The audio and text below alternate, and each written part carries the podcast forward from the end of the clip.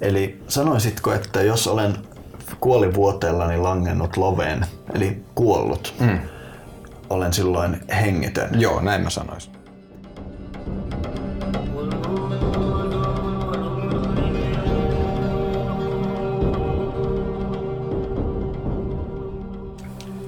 Tervetuloa kuuntelemaan Maailmanpuuta. Podcastia, joka hengittää.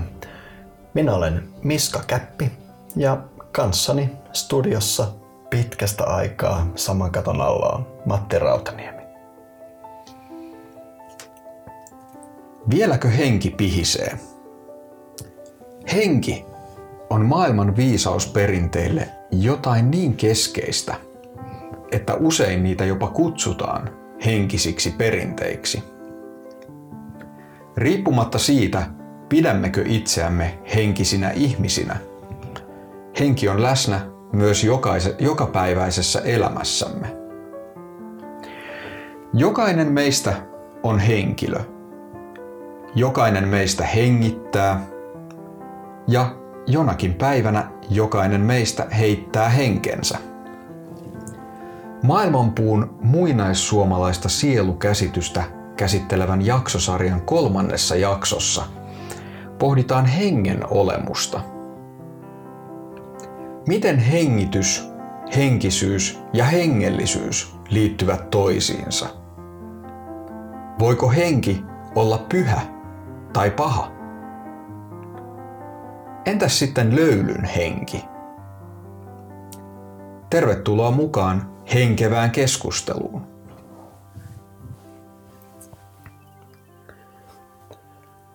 Opiskelija Kapanti kysyi, mistä olennot tulevat? Mestari Pippalaada vastasi, henki on elämän voima kaikille olennoille. Se antaa niille nimensä ja määrittää niiden olemuksen. Henki on universumin hallitsija. Elämän tuulet ovat sen ohjaajia. Hengen avulla tieto johtaa korkeampaan ymmärrykseen, ja sen ansiosta viisaus loistaa pyhissä teksteissä. Se, joka asuu sydämen suojassa ajatusten todistajana, sekä toinen voima, joka liikkuu universaalin tietoisuuden läpi tilasta toiseen. Molemmat syntyvät yksilöllisen ja korkeimman yhteydestä. Henki voi olla muiden henkien perusta. Mihin tahtoon henki kohdistuukin, se tahto muuttuu rakkaaksi. Ja mikä tahto tahansa onkin rakas, henki kohdistuu siihen – Kenties henki ei itsestään tule muiden henkien perustaksi. Se tahto, johon henki kohdistuu, muuttuu kaiken hallitsevaksi.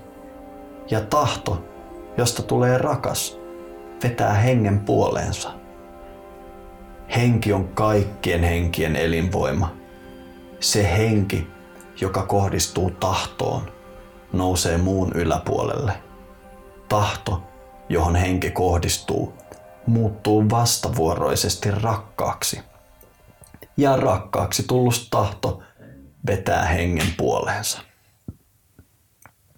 Hyvää iltaa Matti. Hyvää iltaa Miska.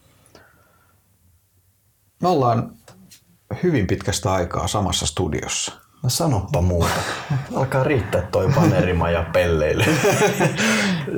Kuinka monta kertaa ollaan menty internetin välityksellä siihen tapaan, että mulla kello on aamu yötä ja täällä on juuri mm. työstä palattu kotiin. Nyt jotenkin tämä tilanne tuntuu taas luonnolliselta. Joskin mulla on vähän turvaton olo. Mä en oikein tiedä miten olla, koska me ensimmäistä kertaa koskaan nauhoitetaan näiden kaulusmikkien kanssa. Mm. Ja mä tajuan nyt, kuinka paljon turvaa se mikrofoni on aina luonut. On tavallaan joku, johon nojata, joku, johon kohdistua. Aina kun haluaa puhua, niin ei muuta kuin mikrofonin pari. Mm. Nyt mä en oikein tiedä. Nyt mä joudun ilmeisesti puhumaan sulle eikä mikrofonille. Joo, tämä on eh, kummallinen tilanne myös sen puolesta. Me ollaan tosiaan nyt Porvoossa. Niin. Maailmanpuun uudessa studiossa. Pitää paikkansa. Miten tänne on päädytty? Mitä on tapahtunut sitten viime nauhoitusten, jolloin, jolloin sä olit toisella puolella maapalloa? No oikeastaan mähän vastasin tuossa alkusitaatissa tähän, koska siinäkin tämä mestari Pip, Pippalaida vastasi kysymykseen, että mistä olennot tulevat. Mm. Miten me tänne tultiin? Jos ei mennä niin syvälle kuin mestari Pippalaada meni, niin tämän takana on se, että meidän perhe saa taas lisäystä ja meillä nyt kävi semmoinen tilanne, että toi meidän Sipoon asuntomme alkoi käydä ahtaaksi. Se ei vielä sitä tehnyt, mutta muutaman kuukauden päästä, jos luo ja suom lapsi tulee terveenä maailmaan ja sitten alkaa olla lisähuoneille tarvetta. Eli me laitettiin meidän Sipoon talo myyntiin ja Siposta ei ollut äkkiseltään mitään paikkaa. Mm. Niin, ja täältä Porvosta ilmestyi tämmöinen paikka ja me päätettiin antaa Porvoolle tämmöinen vuoden koeaika. Mm. Ja se on nyt alkanut. Ehkä Porvosta tulee uusi kotiimme. Ehkä palaamme vielä häntä koipien välissä takaisin Sipon korven suojaan. Kyllähän tämä tuntuu vähän pelottavalta, kun ulkona näkyy ihmisiä ja kaikkea. Mutta maailmanpuu kenties tulee hyötymään tästä aika paljonkin, mm-hmm. että asumme ensimmäistä kertaa maailmanpuu historiassa samassa kunnassa. Kyllä. Eli mä oletan, että me tässä studiossa tullaan nyt istumaan kiivaammin ja mehän aloitettiin jakso, että maailmanpuon podcast, joka hengittää. Mm-hmm. Ja niin kuin kaikki asiat, joskus hengitetään sisään, joskus hengitetään ulos. Nyt on ollut pitkä uloshengitys ja ei missään nimessä lupailla, sen verran viisaampi pitää olla näiden vuosien jälkeen. Mutta mulla on semmoinen tunne, että nyt sisähengitys on alkamaisillaan ja katsotaan miten käy. Joo. Ehkä vielä sen verran palaisin tähän, tähän miten tähän on päädytty aiheeseen, että eihän suinkaan Sipoossa olla täysin eri aikavyöhykkeellä. Että teidän perhe on tullut paitsi Sipoosta Porvooseen, niin myös Taimaasta takaisin Suomeen. Kyllä, kyllä. Taimaa oli ihana paikka. Oli aika huikea viettää vuosikymmenen jälkeen kokonainen talvi gurun läsnä ollessa. Kaikki, jotka ovat jooga-tekstinsä lukeneet, niin tietää, tietävät gurupadan merkityksen, että joskus siellä gurun jaloissa on hyvä olla ja ei tarkoita sitä, että konttaisin guruni edessä, vaan jostain muuta se tarkoittaa. Ja se oli myös hyvä paikka viettelemään. Siinä olisi voinut käydä niin, että oltaisiin jääty sinne ihan pysyvästi pidemmäksi aikaa. Siinä oli kyllä kieltämättä monia seikkoja sitä puolsi. No, voi sanoa, että onneksi tämä tuleva lapsi selkeytti ajatuksia ja Suomessa on ihan hyvä olla. Toisaalta myös pakko sanoa, että ei täältä Suomesta niin vaan lähetä kun sielu on näihin kuusi- ja mäntypuihin sopeutunut, mm. niin ei ne palmut kyllä vaan samaa tee. Kyllä mä oon niin nauttinut tästä ajasta Suomessa ja jälleen kerran se vanha totuus, että kun käy poissa, niin osaa arvostaa jälleen aivan uudella tavalla. Eli ei mulla ole kyllä suuri hinku lähteä mihinkään palataan tosi marraskuussa aiheeseen uudestaan, mutta niin kun kesän aurinkoa täynnä, niin on no, hyvä olla. No mut marraskuuhun asti tervetuloa takaisin ja mä uskon, että tämä on tosiaan maailmanpuulle myös piristysruiske, sanoisin. Koska, koska vaikka me onnistuttiinkin tekemään hienoja jaksoja ö, eri aikavyöhykkeillä ja eri maanosissa, niin mä, mä ainakin itse koen hyvin vahvasti sen, että se etäyhteys – jollain lailla verottaa t- tätä meidän ulosantia? Se verottaa ehdottomasti. Mä luulen, että keskustelussa löydetään jälleen se maailmanpuun erikoinen syvyys, joka kieltämättä onnistu ajoittain myös etänä, mutta näin se on paljon luonnollisempaa. Kyllä, ja siis melkein sanoisin, että enemmän kuin se etäyhteys sitä henkeä haittasi, ne lukemattomat tekniset ongelmat, joita me on kohdattu ja joista meidän kuulijat toivottavasti on enimmäkseen autoaan tietämättömiä. Sano muuta. Mutta äh, ehkä me voitaisiin siirtyä tämän jakson varsinaiseen aiheeseen. Sä luit taas perinteiseen tapaan tämän jakson alussa jotain. Hmm. Ja se herätti paljon ajatuksia ja kysymyksiä, joten ensimmäinen kysymys voisi olla, että mitä sä oikein luit? No mä luin otteen ehkä hiukan vähemmän tunnetusta Upanishadista nimeltä Prashna Upanishad. Öö, ei voi sanoa, että vähemmän tunnettu, jos mietitään Intia-historiaa, koska jokainen muinainen Upanishad-listaus, joka listaa tärkeimmät Upanishadit, mm. sisältää tämän Upanishadin. Eli se on silleen niin kuin muinaisuudessa erittäin arvostettu. Mm. Mutta ei se sille ole semmoinen, mihin törmäisi länsimaalaisessa jooga- tai indologia mm. keskustelussa kovinkaan usein. Eli verrattuna näihin valtaviin hitteihin, niin kuin Isha tai mm. Katha tai mm. Prihadaranjaka, niin että prasna saa olla yleensä aika rauhassa. Se prasnahan tarkoittaa kysymystä. Mm-hmm. Se on kysymysten Upanishad. Ja siinä on tämä mestari Pippalaada ja opiskelijat istuu yhdessä. Ja kuusi opiskelijaa sen Upanishadin aikana esittävät kysymyksen. Eli siinä on kuusi kysymystä ja kuusi vastausta. Mm-hmm. Ja mä luin pienen otteen vastauksesta tähän kysymykseen, että mistä olennot tulevat. Joo. Ja se itse on vähän monimutkaisempi se kysymys.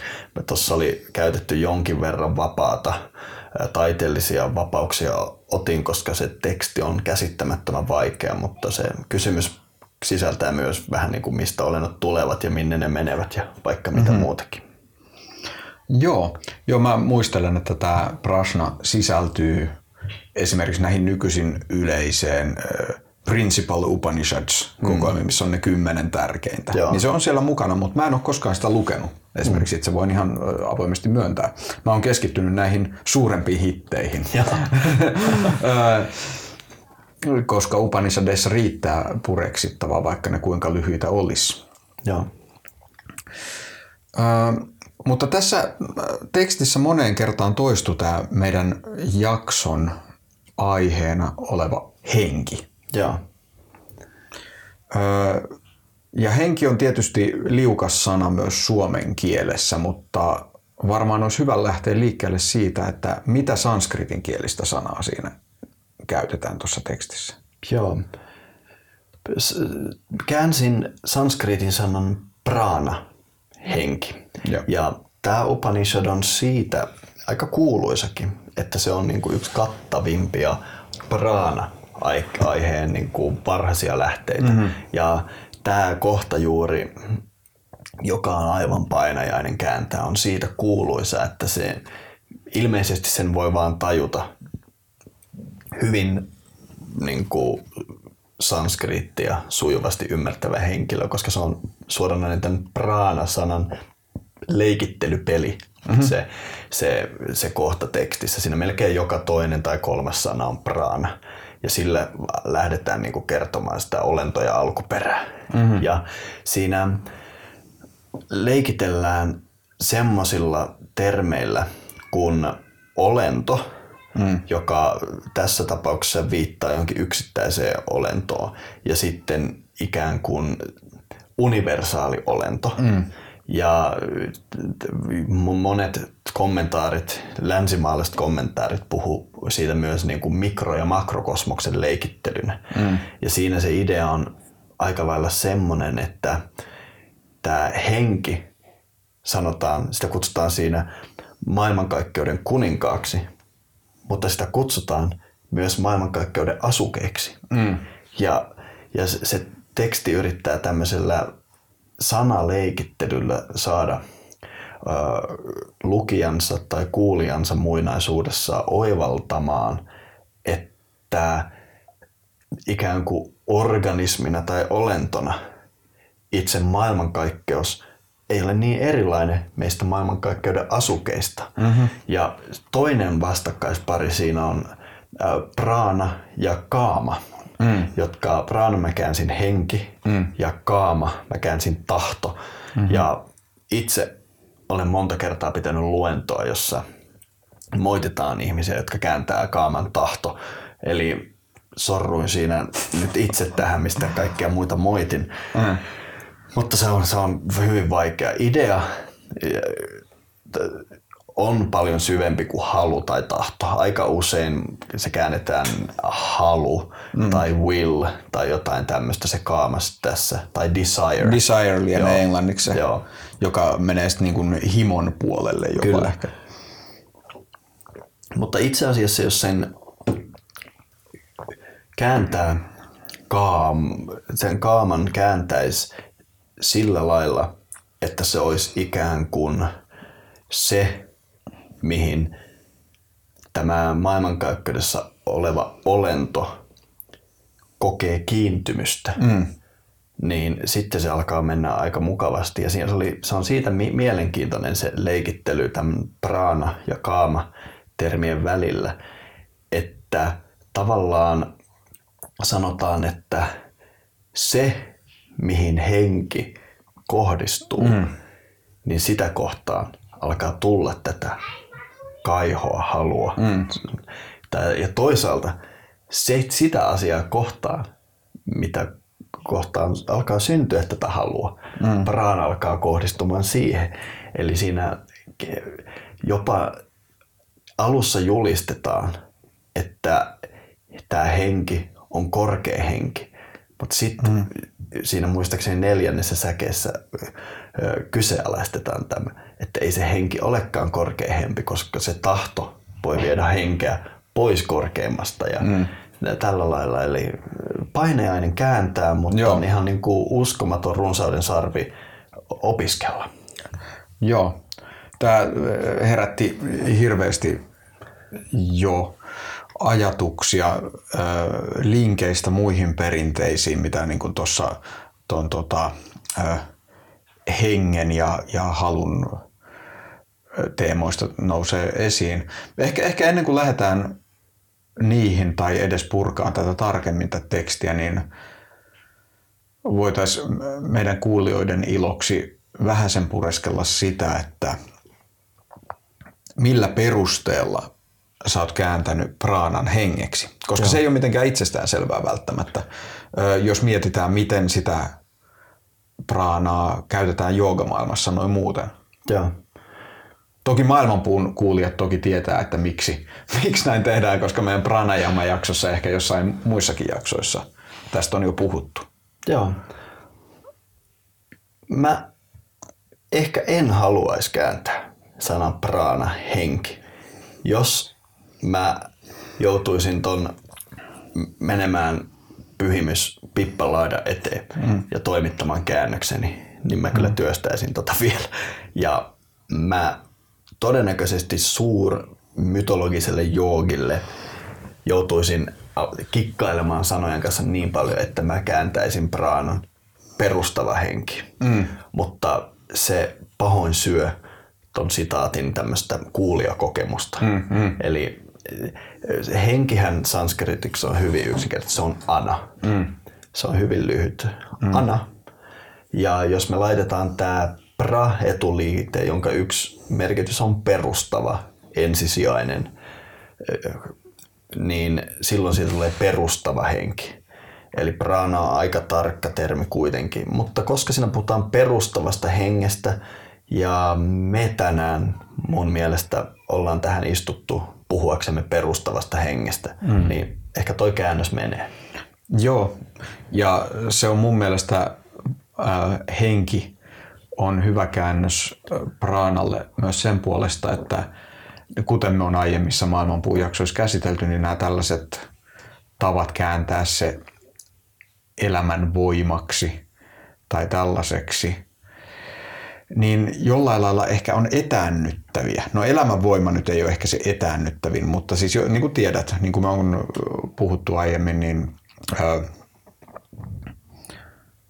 kun meillä ei meidän länsimaiskulttuurissa ole tavallaan mitään, mitään vastinetta praanalle. Mm. Ja, ja, ja tota, ei, ei ole tavallaan tapaa puhua siitä, niin, niin silloin muodostuu näitä käsityksiä, että praana on ikään kuin jotain erillistä ja sitä on jossain ja sitä ei ole jossain. Kyllä, ja, kyllä. ja nämä tämän tyyppiset puhetavat. Öö, niin henki taas tuo sen, sanotaanko mun mielestä, hyvin lähelle meitä. Kyllä. Se yhtäkkiä alkaa tarkoittaa niin, jotain. Niin se alkaa, nimenomaan se alkaa tarkoittaa jotain. Kyllä. Ja, ja se alkaa olla jotain hyvin tuttua. Hmm. Ei joku mystinen voima, joka tulee jostain. Kyllä. Mulla palautui mieleen se. Se on varmaan maailmanpuu 15 ensimmäisen jakson joukossa, se kun me puhuttiin Joo. Praanasta. Joo. Ja sä sanoit ton samankaltaisen puheenvuoron mm. silloinkin. Joo. Ja nyt mä muistan, että me todellakin vuonna veikkaan 2016 Joo. jo käännettiin Praana henki. Kyllä. Eli kyllä me ollaan johdonmukaisia. joo, joo, kyllä. joo. Mä ajattelin, että, tarvitaan, tota, tässä on nyt sen verran vuosi ollut välissä, että tarvitaan tällainen recap. Joo, kyllä. joo. Tämä on ehkä sikälikin hyvä, että jos me mietitään tätä suomen kielen sanaa henki, niin eihän sekään ole mitenkään yksiselitteinen. Ei todella.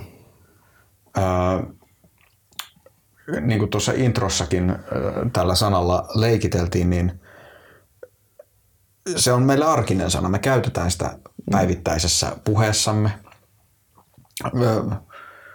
Ja ei ole varmaan yhtään ihmistä, joka ei sitä jollain lailla käytä. Mutta se, mitä sillä tarkoitetaan, vaihteleekin sitten jostain hyvin tota, tota, arkisesta pahanhajuisesta hengityksestä, pahanhajuinen henki, johonkin niin kuin hyvin syvälliseen ja henkevään. Sepä se. Eli kootaan vähän näitä konteksteja, missä mm, sitä käytetään. Eli henki, kun joku ihminen on elossa, me sanotaan, että tässä, tai mikä tahansa elää, mm. me sanotaan, että siinä on henki. Tässä on hengissä. Niin. Eli oli kasvi, oli eläin, oli ihminen. Niin kun se on hengissä, sen elintoiminnot jatkuvat. Mm. Toisaalta me tiedetään, että tämä ilmiö, mikä koskettaa kaikkea elämää, niin kaikki elämä jollain tapaa hengittää. Mm. Me hengitetään. Öö, mutta jos me tarkastellaan meidän yksittäisiä soluja, mm. niin solujenkin kohdalla puhutaan ihan selkeästi soluhengityksestä. Sitten kun me puhutaan kasveista, niin me ei enää kutsutakaan sitä hengitykseksi, me kutsutaan sitä esimerkiksi yhteyttämiseksi, mm. mutta periaatteessa siinä on kyse vaan samasta prosessista, joskin heidän sisähengityksensä on meidän uloshengitys ja niin paljon. Eli kasvikunta hengittää hiukan erillä tavalla kuin me. Sitten meillä on tämmöisiä termejä kuin henkilö. Mm. Eli mitä henkilö oikeastaan tarkoittaa? Onko jokainen ihminen henkilö? Mä sanoisin, että se ainakin on se yleinen oletus. Se on, se, se on tavallaan sanotaan niin kuin ihmisyyden vähimmäismääritelmä, että on henkilö. Okei, eli se taitaa olla vain ihmisille varattu. Joo, joo. Ja silloin se mun mielestä viittaa tällaiseen niin kuin jonkunlaiseen sisäiseen elämään. Joo. Eli että on ajatuksia ja tunteita ja, Mm. ja, ja jonkunlainen tietoisuuden lamppu. Joo, kyllä. Toki sitten äh, tämähän on liukuva käsite sikäli, että tälläkin hetkellä käydään keskist- ke- keskustelua siitä, että pitäisikö tätä henkilöyttä ulottaa ö, muihin olentoihin ja jopa, jopa paikkoihin. Kyllä. Mutta se, se ei välttämättä selkeytä, jos me tuodaan sitä tähän. Mun mielestä voidaan sanoa karkeasti, että henkilö viittaa ihmiseen. Olentoon, jolla on jonkunlainen sisäinen elämä. Kyllä, mutta tämä muuttuu mielenkiintoiseksi, jos me otetaan se lö pois siitä ja sanotaan vaan henki mm. ja viitataan olentoon. Mm. Ja varsinkin jos me sanotaan henkiolento, mm. niin sitten se alkaa vasta mennäkin mielenkiintoiseksi. Eli periaatteessa meillä on ajatus, että nämä tavallaan tutut ja turvalliset elävät olennot, kasvit, eläimet, mm. ihmiset, pelkästään niille ei ole varattu tätä henkeä, vaan on he- henkiä, jotka se taitaa olla vähän kaikille epäselvää, mitä ne ovat, mutta ne ovat olentoja, jotka ovat kenties näkymättömiä mm. tai osittain näkyviä, tietyissä olosuhteissa mm. näkyviä, ö, kenties tietyssä muuttuneessa tietoisuuden tilassa, on se sitten transsitila tai uni, mm. niin ehkä kohdattavissa. Mm. Eli ainakin meillä on kulttuurisesti idea. Osa ihmistä kieltää sen, osa uskoo ihan niin kuin, todella niin kuin innokkaasti näihin, tähän ilmiöön, mutta on ajatus, että on henkiä, ne on jonkun sortin olentoja, jotka ei ole ihan samalla tavalla tämän fyysisyyden piirissä niin kuin me. Niin, tämä on mun mielestä just se määrittävä tekijä, kun puhutaan henkiolennoista. Eli jos ajatellaan, että henkilö on sellainen tämmöinen fyysinen olento, jolla on sisäinen maailma, jossa on ajatuksia ja tunteita ja tahtoa, niin henkiolento on taas semmoinen, millä on tavallaan se pelkkä se sellainen niin kuin, se on pelkkää, se, vo, se voi ajatella, se voi todennäköisesti tuntea ja se voi, sen kanssa voi olla vuorovaikutuksessa, mm. mutta siltä puuttuu se niin kuin kouriin tuntuva olomuoto mm. kokonaan. Öö. Mutta sitten on myös tämä, että jos me sanotaan henki, niin se ei välttämättä viittaa henkiolentoa, vaan se voi viitata tietyn paikan henkeen mm. tai jopa niin kuin tilan juuri sen hetkiseen henkeen, mm. joka on sitten tämmöinen, me ei tavallaan pidetä sitä olentona, vaan me pidetään sitä jo, jonkinlaisena asiana, minkä olennot pystyy aistimaan. Mm, niin kuin ilmapiiri. Kyllä. Tai tällainen. Joo, se voi olla liitoksissa tiettyyn paikkaan. Öö, tai sitten saatetaan puhua tällaisesta niin kuin abstrakteista öö, jonkunlaisesta niin kuin sellaisesta niin kuin tunteesta tai jonkunlaisesta niin kuin, ö, hengestä, jonka joku tapahtuma herättää, jota voidaan pitää elossa, puhutaan talvisodan hengestä tai, tai Helsingin hengestä tai, tai tämän tyyppisistä jutuista historiassa. Kyllä. Eli että se on jonkunlaista tällaista niin kuin motivoivaa voimaa tai mm. esikuvallista voimaa. Kyllä. Eli niin, ja sitten vielä yksi mun mielestä tärkeä juttu, kun puhutaan tästä niin kuin henkisyydestä, mm. eli siitä, että tämmöinen henkinen ulottuvuus on olemassaolosta, niin jos me katsotaan sanakirjaa, nyky-Suomen sanakirjaa, niin siellä sanotaan, että henki, henkisyys tarkoittaa ihmisen tunneelämää ja ajatuksia. Mutta sitten jos me mennään hengen ja tiedon messuille, niin siellä henkisyys tarkoittaa jotain ihan muuta – No, se viittaa enemmänkin just ehkä se henkiolentoihin ja sellaisiin sanotaan epätavallisempiin ö, sisäisiin elämyksiin ja kykyihin, mm-hmm. kuten, kuten vaikka telepatiaan ja, ja selvänäköisyyteen ja niin poispäin. No kuinka hengellisyys sitten määritellään? Hengellisyys, joka on Äh, muuten suomen kielelle erityinen. Sitä vastaavaa hän ei löydy vaikka Englannista. Siellä on pelkkä spirituality Joo. kuvaamaan koko tätä palettia. Mutta tota, tota, tota, hengellisyys Suomessa on taas semmoinen äh, termi, joka liitetään yleensä niin kuin spesifisti tällaiseen uskonnolliseen mm. hengen elämään. Eli että se liittyy niin kuin vaikkapa kristinuskon tällaisiin niin kuin henkisiin näkemyksiin. Kyllä. Mä oon aina ajatellut, että hengellisyys on niin kuin järjestäytynyt uskonto ja henkisyys mm. on samankaltainen toiminta ilman tämmöistä kattoorganisaatiota. Joo, se on, se on mun mielestä oikein hyvä, hyvä erottelu, toimiva. Mutta jos niin kuin haluaa vähän pureksia tota henkisyyttä tai hengellisyyttä, niin sen sijaan, että mä kylmästi sanoisin, että se on niin kuin uskontoihin liittyvää tai vastaavaan mm. ei järjestyneeseen toimintoon liittyvää, niin ikään kuin se olisi semmoista toimintaa, jossa halutaan katsoa syvemmälle, mm. mistä tässä on kyse. Eli se olisi melkein niin kuin tämmöisessä dualistisessa materialistisessa kulttuurissa me oikeastaan voitaisiin jakaa se, että meillä on se, joka tutkii fyysisyyttä, eli luonnontieteet mm, ja mm. siihen liittyvä, ja sitten se, joka tutkii sitä, mikä ei ole fyysinen, mm. ja se olisi sitten tämä henkisyys ja hengellisyys. Mutta itse ehkä haluaisin sen määritellä ei-dualistiseksi niin, että periaatteessa henkisyyshän on niin kuin käytännössä metafysiikkaa. Mm. Eli ei, toisin kuin luonnontieteet, jotka ennustaa maailman toimintaa.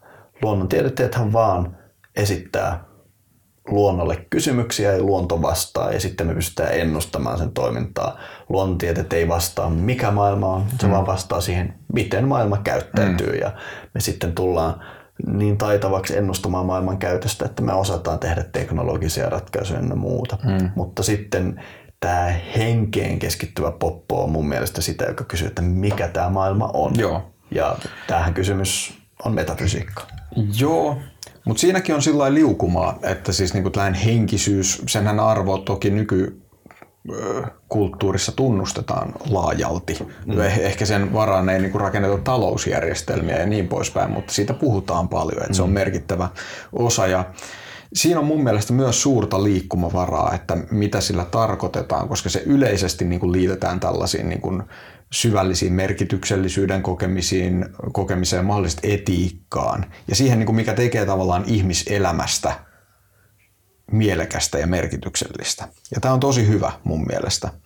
Mutta mä itse sitten niin kuin vielä palatakseni tähän henkisyyden ja hengellisyyden erotteluun, niin joskus suosin tätä hengellisyystermiä, ja. vaikkapa joogankin tapauksessa, sen takia, että mä saisin tuon metafysiikan sinne mukaan.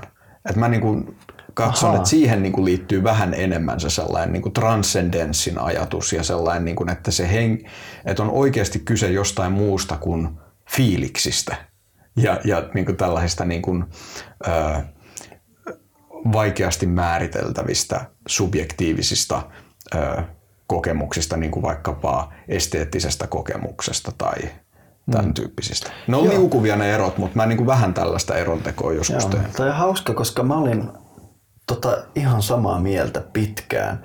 Ja mä itse asiassa suosin tota sanaa hengellisyys. Mm. Mutta sitten jotkut mitkäli ja uskontotieteilijät sitten korjas mua monta mm. kertaa, mm. että sä et nyt oikeastaan puhu hengellisyydestä, vaan henkisyydestä. Mm. Ja sitten mä olen, että no okei, käytetään sitä mm. näin. Mutta olipa ihana virkistävä kuulla toi sun ajatus, koska toi oli alun perinkin sen, miksi mä päädyin puhumaan hengellisyydestä mieluummin kuin henkisyydestä, koska henkisyys on niin, se tuntuu siltä, että se on melkein niin kuin subjektiivinen maailma, mm. kun taas hengellisyydessä oikeasti me löydetään niin kuin myös semmoista vakavasti otettavaa filosofista keskustelua, Joo. joka ei pelkästään perustu fiiliksiin, vaan mm. että voi kutsua niin kuin ihan vakavasti otettavaksi tutkimukseksi. Joo, jo. Mm. mä oon samaa mieltä ja, ja sen takia joskus, joskus sitä viljelen.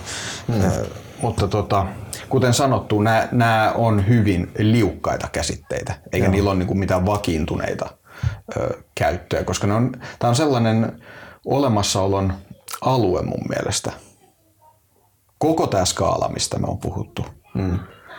Että jostain syystä meidän moderni länsimainen kulttuuri ei ole luonut kovin tarkkaa käsitteistöä sen kuvaamiseen. No joo, mä luulen, että se on nimenomaan tämä ehkä meidän ei kaivata tätä hengellisyys- ja henkisyys erottelua ollenkaan ja meidän kannattaisi lähteä tuohon spirituality-meininkiin, mm. mikä vaikkapa brittikulttuurissa on, koska se tuntuu siltä, että ikään kuin joillain perinteillä olisi etuoikeus tähän hengellisyyteen ja mm. kaikki harrastelijat on sitten henkisyyttä. Joo.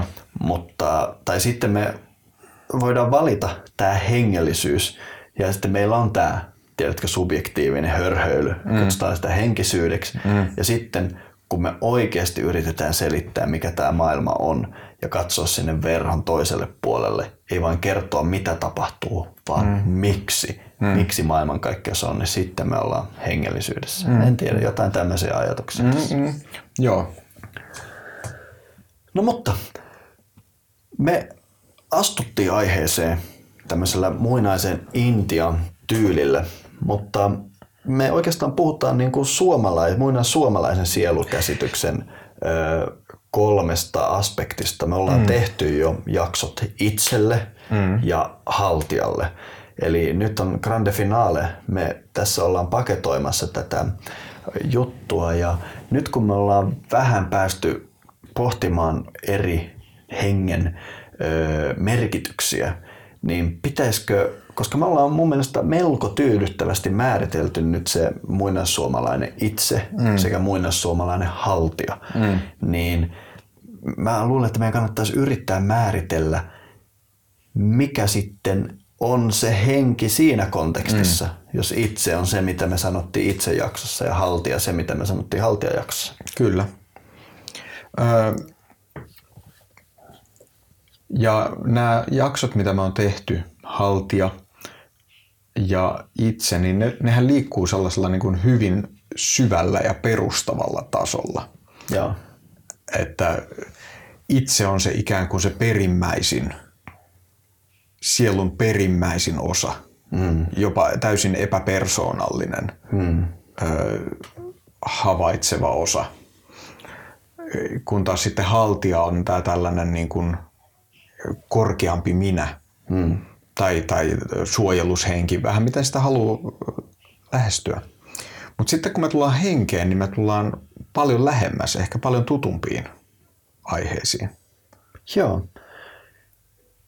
Jos tämä itse, me, me puhuttiin muistaakseni haltijajakso siitä, että, että me sinun kanssasi jaamme itsen. Mm. Todennäköisesti meillä on sama itse.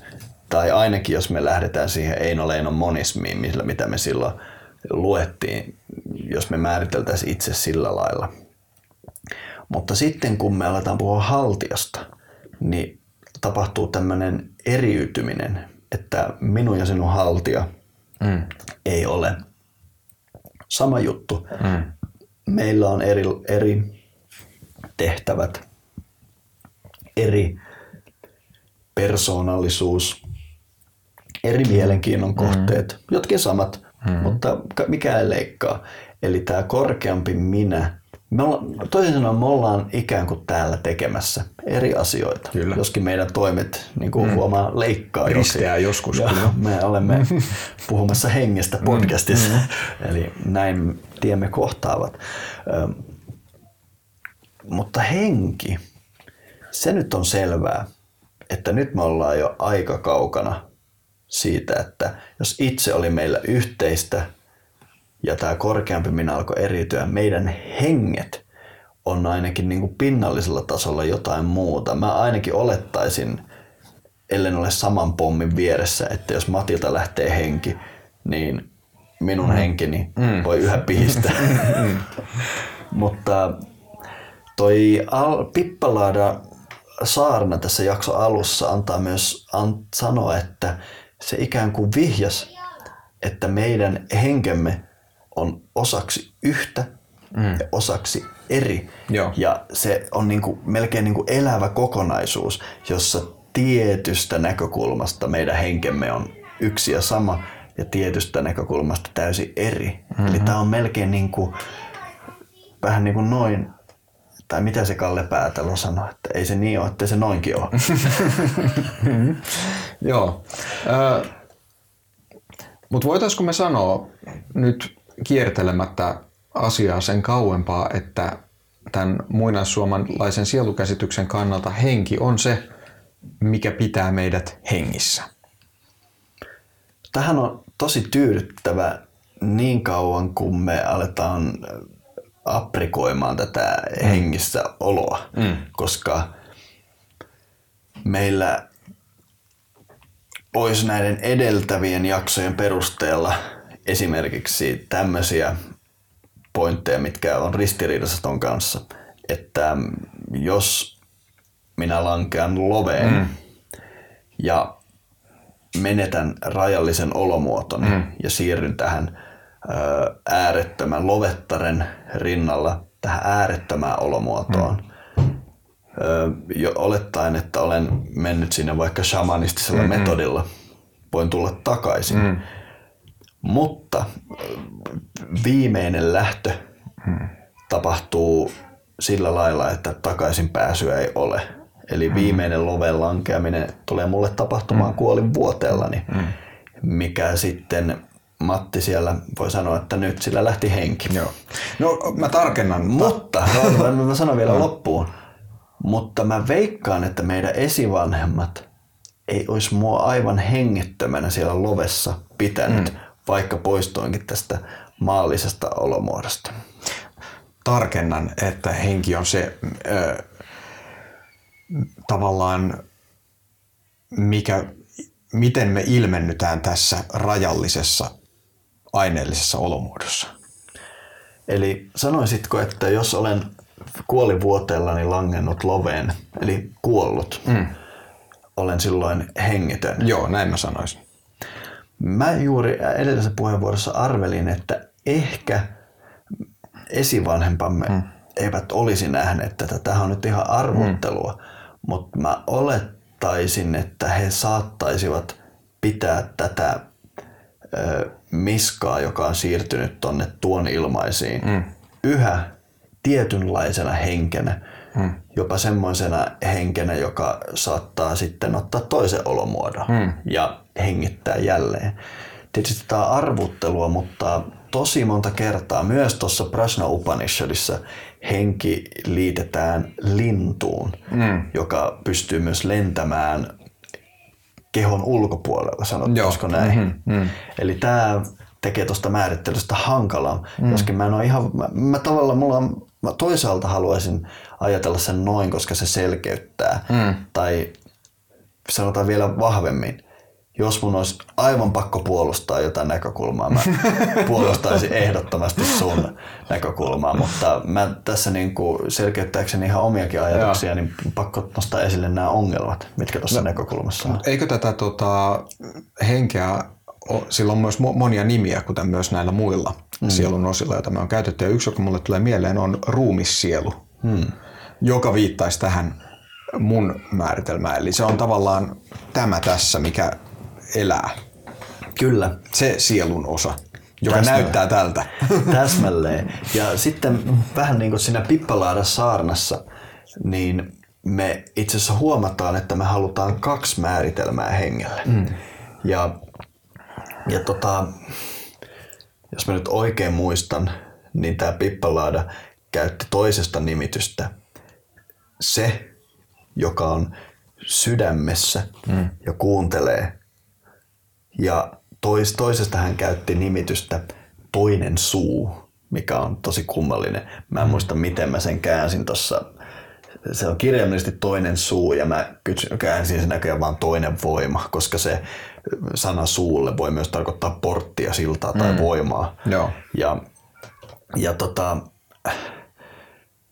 öö, se määritellään tuossa tekstissä aika hyvin siksi, mikä sulautuu korkeampaan henkeen. Mm. Ja tämä tarkoittaa sitä, että me mahdollisesti joudutaan sitten puhumaan ruumiin hengestä mm. ja korkeammasta hengestä tai jostain tämmöisestä. Eli me, niin kuin tätä teksti, tämä Pippalaanan saarna sanoo, että kenties henki ei itsestään tule muiden mm. henkien. Se alkaa epäilemään tätä alkuperäistä määritelmäänsä, että henki on maailmankaikkeuden mm. kuningas, mm. koska se sanoo, että henki on oikeastaan se, mikä pihisee tässä pikkuolennossa. Niin. Eli se on molemmat. Ja sen takia se vaatii kaksi eri määritelmää. Joo, mutta tämähän ei ole sinänsä mitenkään niin kuin, äh, hämmentävä juttu, koska sehän on koko tavallaan tämän niin kuin Upanishadien metafysiikan yksi keskeisiä pointteja. Ja mä siis kävin miettimään tätä siksi, että toi, tuossa on se, että miten se menee se sydämessä piilottelu kohta tarkalleen? Se, joka asuu sydämen suojassa ajatusten todistajana. Hmm. Koska, koska tämä on se, miten jossain toisessa tota, Upanishadissa Ei ihan sanatarkasti noin, mutta ajatus on sama. Kuvataan Aatmania. Mm. Koska äh, olikohan se nyt Mund, Mundaka vai Mandukja, jotka mulla menee aina sekaisin, missä sanotaan, että tämä on Aatman, jo- joka on siis piilossa sydämen sisällä. Joo. Suurempana kuin kaikki oleva ja pienempänä kuin sinapin siemen, jotenkin näin. Kyllä. Eli se on hyvin samankaltainen tapa kuvata sitä.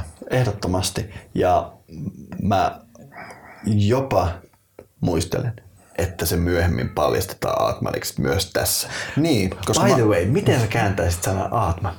mun mielestä se itse on okay. sille paras. Koska mä olisin kääntänyt senkin ihan mielellään henki. Sillä on hyvät perusteet, koska sehän on etymologisesti sukua. Mm. Öö, muun muassa Saksan atem, Kyllä. hengitys Tai anima. mm, sanoille. Joo. Öö, ja tämä ehkä kertoo siitä, että nämä eri sielun osat tai metafyysiset käsitteet, jotka liittyy sieluun, ei ole sillä niin kuin toisistaan täysin erillisiä asioita. Mm. Voisiko näin sun mielestä sanoa? Ehdottomasti. Ne on ehkä enemmän eri aspekteja tai ilmenemismuotoja. Joo, joo. Tämä on nimenomaan se, kun me puhutaan matista, niin me voidaan puhua joogatutkijasta, mm.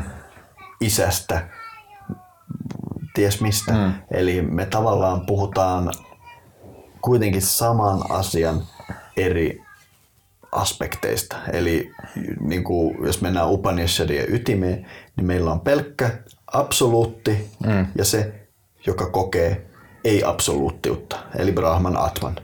Ja mm. siinä kaikki. Ja sitten me kaikilla eri tavoilla yritetään saada opiskelijalle oivallus, mi- mistä, mitä se todellisuudessa tarkoittaa. Ja sitten me vaihdetaan vähän tapoja selittää sitä, mm. mutta t- lopulta tämä paketti on yksinkertainen ja, ja niin kuin tämä tekstikin sanoo, kaikki lopulta on henkeä, jos me ymmärretään se. Mutta lopultahan myöskin Upanishad sanoo, että kaikki lopulta on Atmane, koska mm. lopulta Atman on Brahman. Mm. Mutta, mutta eh, tota, vielä palataksemme tähän hengen, ihan tämän henkiaspektin näihin e- eri, eri tasoihin, niin tota, mm, vielä tuohon, mitä sä kuvasit, mun mielestä toi lintu jutun mukaan tuominen oli hyvä, koska niinhän usein kuvataan se taiteessa ja mytologiassa, kun henki lähtee. Mm. Se kuvataan juuri sillä, että joku lintu nousee Kyllä. ylös ja lähtee sitten omille teilleen. Öö, ja silloin se, mitä siitä jää jäljelle, kuollut ruumis, Mm. on jotain muuta. Ja tämä on myös asia, minkä monet, monet ö, on todenneet nähdessään jonkun ihmisen, kenet he tuntee, joka on heille mahdollisesti rakas, kuolleena. Mm. Niin se, se kokemus on se, että tämä ei ole se sama tyyppi enää. Kyllä. Tämä on jotain muuta. Kyllä. Mä oon nähnyt tuntemani ihmisen kuolleena mm. ja tästä kuolleen ruumiista se mun intuitiivisessa mielessä menee kategoriaan esine. Joo. Eli sitä ei edes pysty niinku mielessään yhdistämään siihen henkilöön, Niin. vaan se on niinku esine. Joo. Se on tosi kumma juttu. Kyllä. Tosi kumma. Eli tässä, tässä mielessä se henki on siis niin kuin jotain tästä ruumiista irrallista siinä mielessä. Tai jotain muuta kuin se. Koska jos tämä ruumis voi olla olemassa ilman sitä.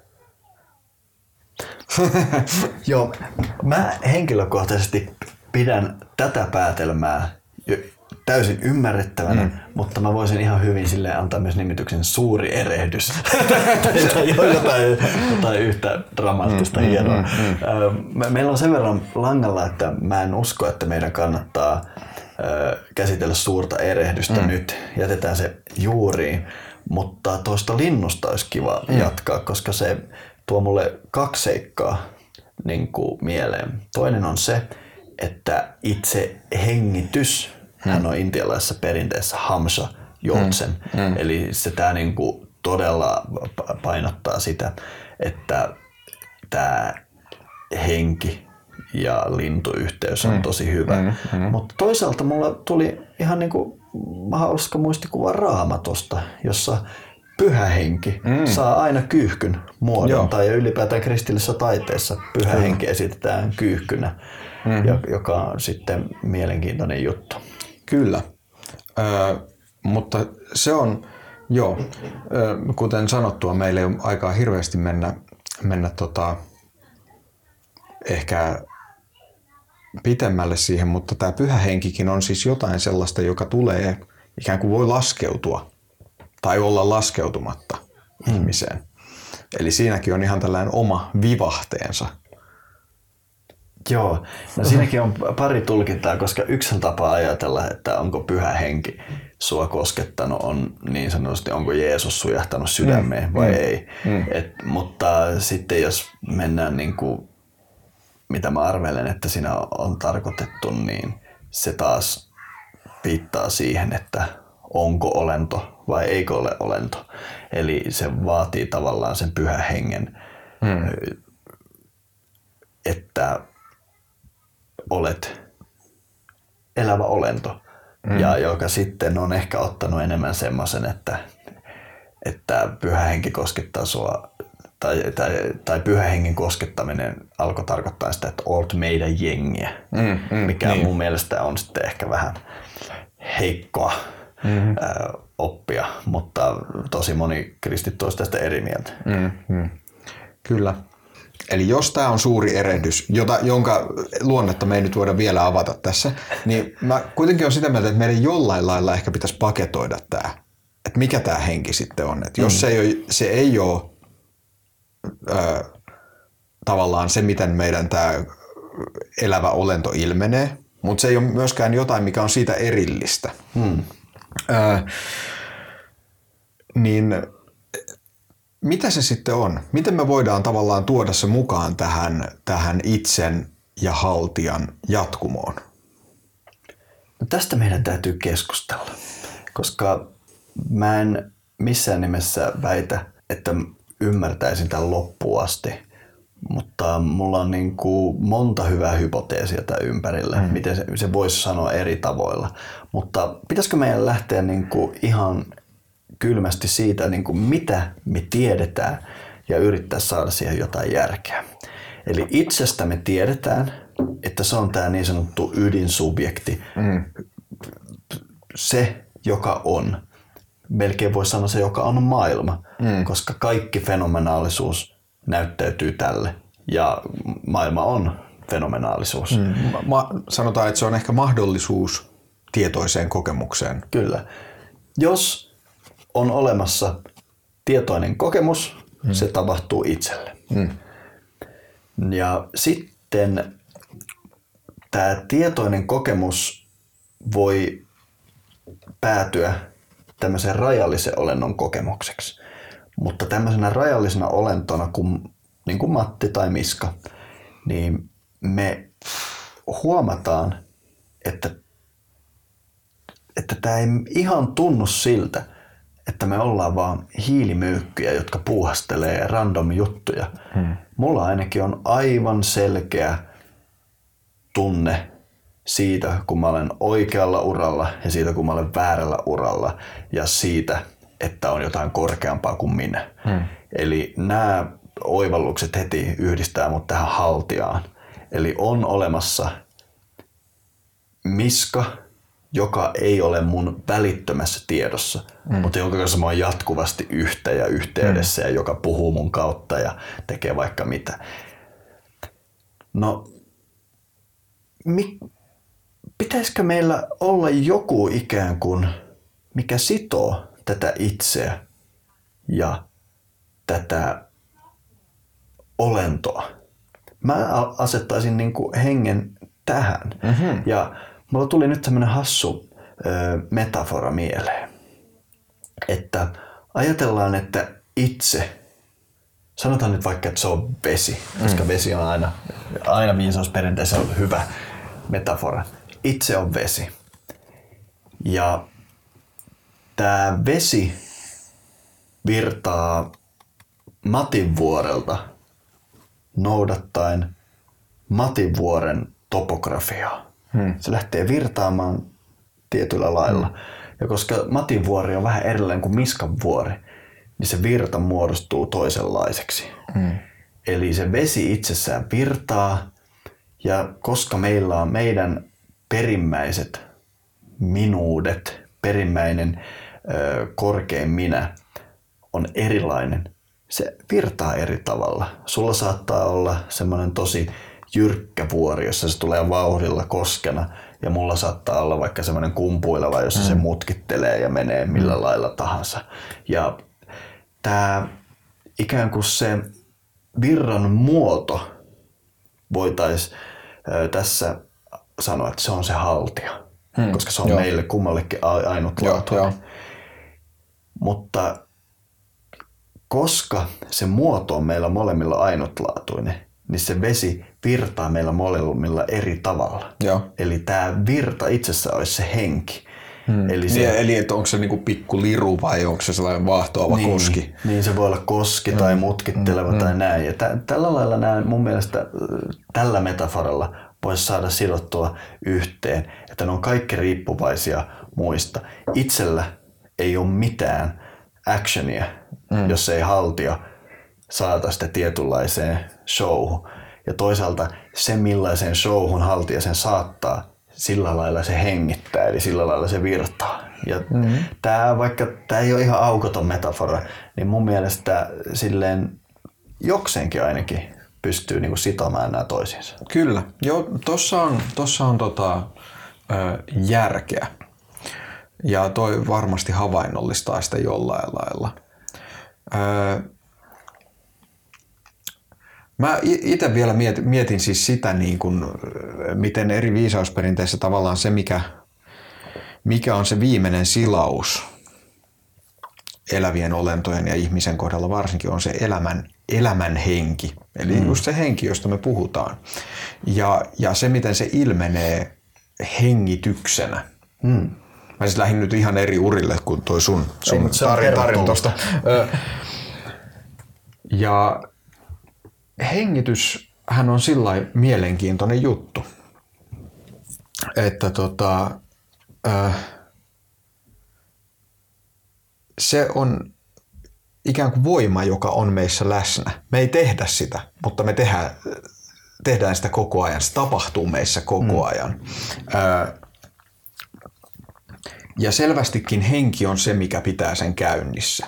Mikä se henki on, siihen tämä mun äh, rönsyilevä kertomus ei tule vastaamaan. Mutta se on mun mielestä se, mihin se niinku paikantuu. Joo. Henki on se, mikä pitää sen hengityksen liikkeessä ja, ja mihin, minkä kaiken se hengitys sitten pitää meissä liikkeessä. Mm. aineenvaihdunnan ja liiku, liikkumisen ja ylipäätään kaiken, mitä meissä tapahtuu. Mm. ja tota, siinä mielessä niin kun, sen toisaalta sen, sen yhteys tähän meidän rajalliseen olomuotoon on selvä, mutta samalla se on jotain selkeästi suurempaa kuin me yksilöinä, koska se on kaikella, mikä elää. Joo. Ja se ehkä tulee, mitä sä sanoit tuosta tota Prasnaupadnisadin kohdasta, että se on jotain kaikkialla olevaa ja perimmäistä ja jotain tosi pientä hmm. ja yksilöllistä. Ja tähän liittyen on semmoinen hauska, hauska meemi tuli vastaan, että jos asia pysähtyy ajattelemaan, niin joka hetki me ollaan tasan yhden hengityksen päässä kuolemasta. Jos me jätetään seuraava hengitys tekemättä, niin se oli siinä. Kyllä. Ja se on mun mielestä hyvä pitää mielessä, kun me puhutaan tästä hengestä. Kyllä. Elämä on sitä, että meillä on se tölkki, mitä me potkastaa eteenpäin. Mm. Ja kuolema aina niin kuin yhdestä potkasusta kiinni. Mm. Vielä yksi. Vielä yksi. Vielä yksi. Toi on tosi hieno tapa ajatella. Tota. Joskin hiukan kuumottava mm. ehkä tietyn mm. tyyppisille persoonille. Niin, niin. Mutta se on totta. Mä muistan myös jonkun Upanishadin, jossa sanotaan, että takuita ei anneta edes seuraavasta hengityksestä, mikä on aika niin kuin samanlainen ajatus. Kyllä. No, me ollaan päästy ihan hyvin tähän niin kuin hengen ytimeen ja henki pihisee meissä yhä. Mä luulen, että meidän täytyy siirtyä tämän suuren erehdyksen pariin ja jos et kuulija tiedä kuinka pääset mukaamme, niin sen, se käy niin, että menet osoitteeseen super, ei kun hetkinen, menet osoitteeseen maailmanpuu.supercast.com. Siellä kun rekisteröidyt, voit saada meidän erityispitkät jaksot, vaikka Spotifyhin, vaikka podcast-appiisi, voit vaikka katsoa ne YouTubesta. Kyllä. Meillä on uskomattoman elegantti systeemi, voit katsoa tämän maailmanpuujuuret ihan mieleiselläsi tavalla. Eli ei muuta kuin superkästiin rekisteröitymään. Matilla on vielä jotain mielessä. Ja äh, sellaisesta muistuttaisin, äh, jotkut teistä juurijäsenistä on ihmetelleet sitä, että liityttyänne juurijäseniksi Supercastin kautta kirjautuminen maailmanpuu.fi-sivulle ei onnistu. Ja juuri näin sen pitää olla. Tämä Supercast on meidän uusi alusta, jota me käytetään tähän maailmanpuun juuriin. Ja me pikkuhiljaa pyritään siihen, että me voitaisiin siirtyä maailmanpuu.fistä sinne. Kyllä, eli heti kun viimeisinkin teistä on muuttanut maailmanpuu.fi-sivuston jäsenosiosta tänne Supercastiin, niin me laitamme, me päästämme hengen pois tästä vanhasta jäsenalueestamme ja kuoppaamme sen ikuisiksi ajoiksi. Supercast on niin paljon parempi, eli nyt kannattaa viimeisenkin jättää tämä rupuinen vanha järjestelmä ja mennä sinne Supercastin iloihin. Kyllä, eli jos olet liittynyt Supercastissa, käytä sitä kirjautumiseen. Ja sitten vielä haluaisin muistuttaa meidän paitakaupasta. Me nimittäin joskus tuossa viime vuosien aikana avattiin sellainen paitakauppa, jonne pääsee meidän nettisivujen kautta maailmanpuu.fi ja sieltä valikosta löytyy paitakauppa. Öö, ja jossain vaiheessa me itsekin vähän unohdettiin sen olemassaolo, mutta suosittelemme, että jos haluatte tyylikkäitä vaatteita alkavaan syksyyn, niin sieltä löytyy monenlaista. Mä itse asiassa just lisäsin sinne valikoimaan viime viikolla sellaisen tota, maailmanpuu baseball-paidan, jonka ajattelin itselleni tilata. Ahaa, Eli sieltä löytyy teepaitoja, huppareita, vauvan vaatteita, mukeja, kaikkea mielenkiintoista. Täytyypä käydä tutustumassa. en ole itse käynyt siellä vuosia. Joo. Mutta kohti juuria. Kohti juuria.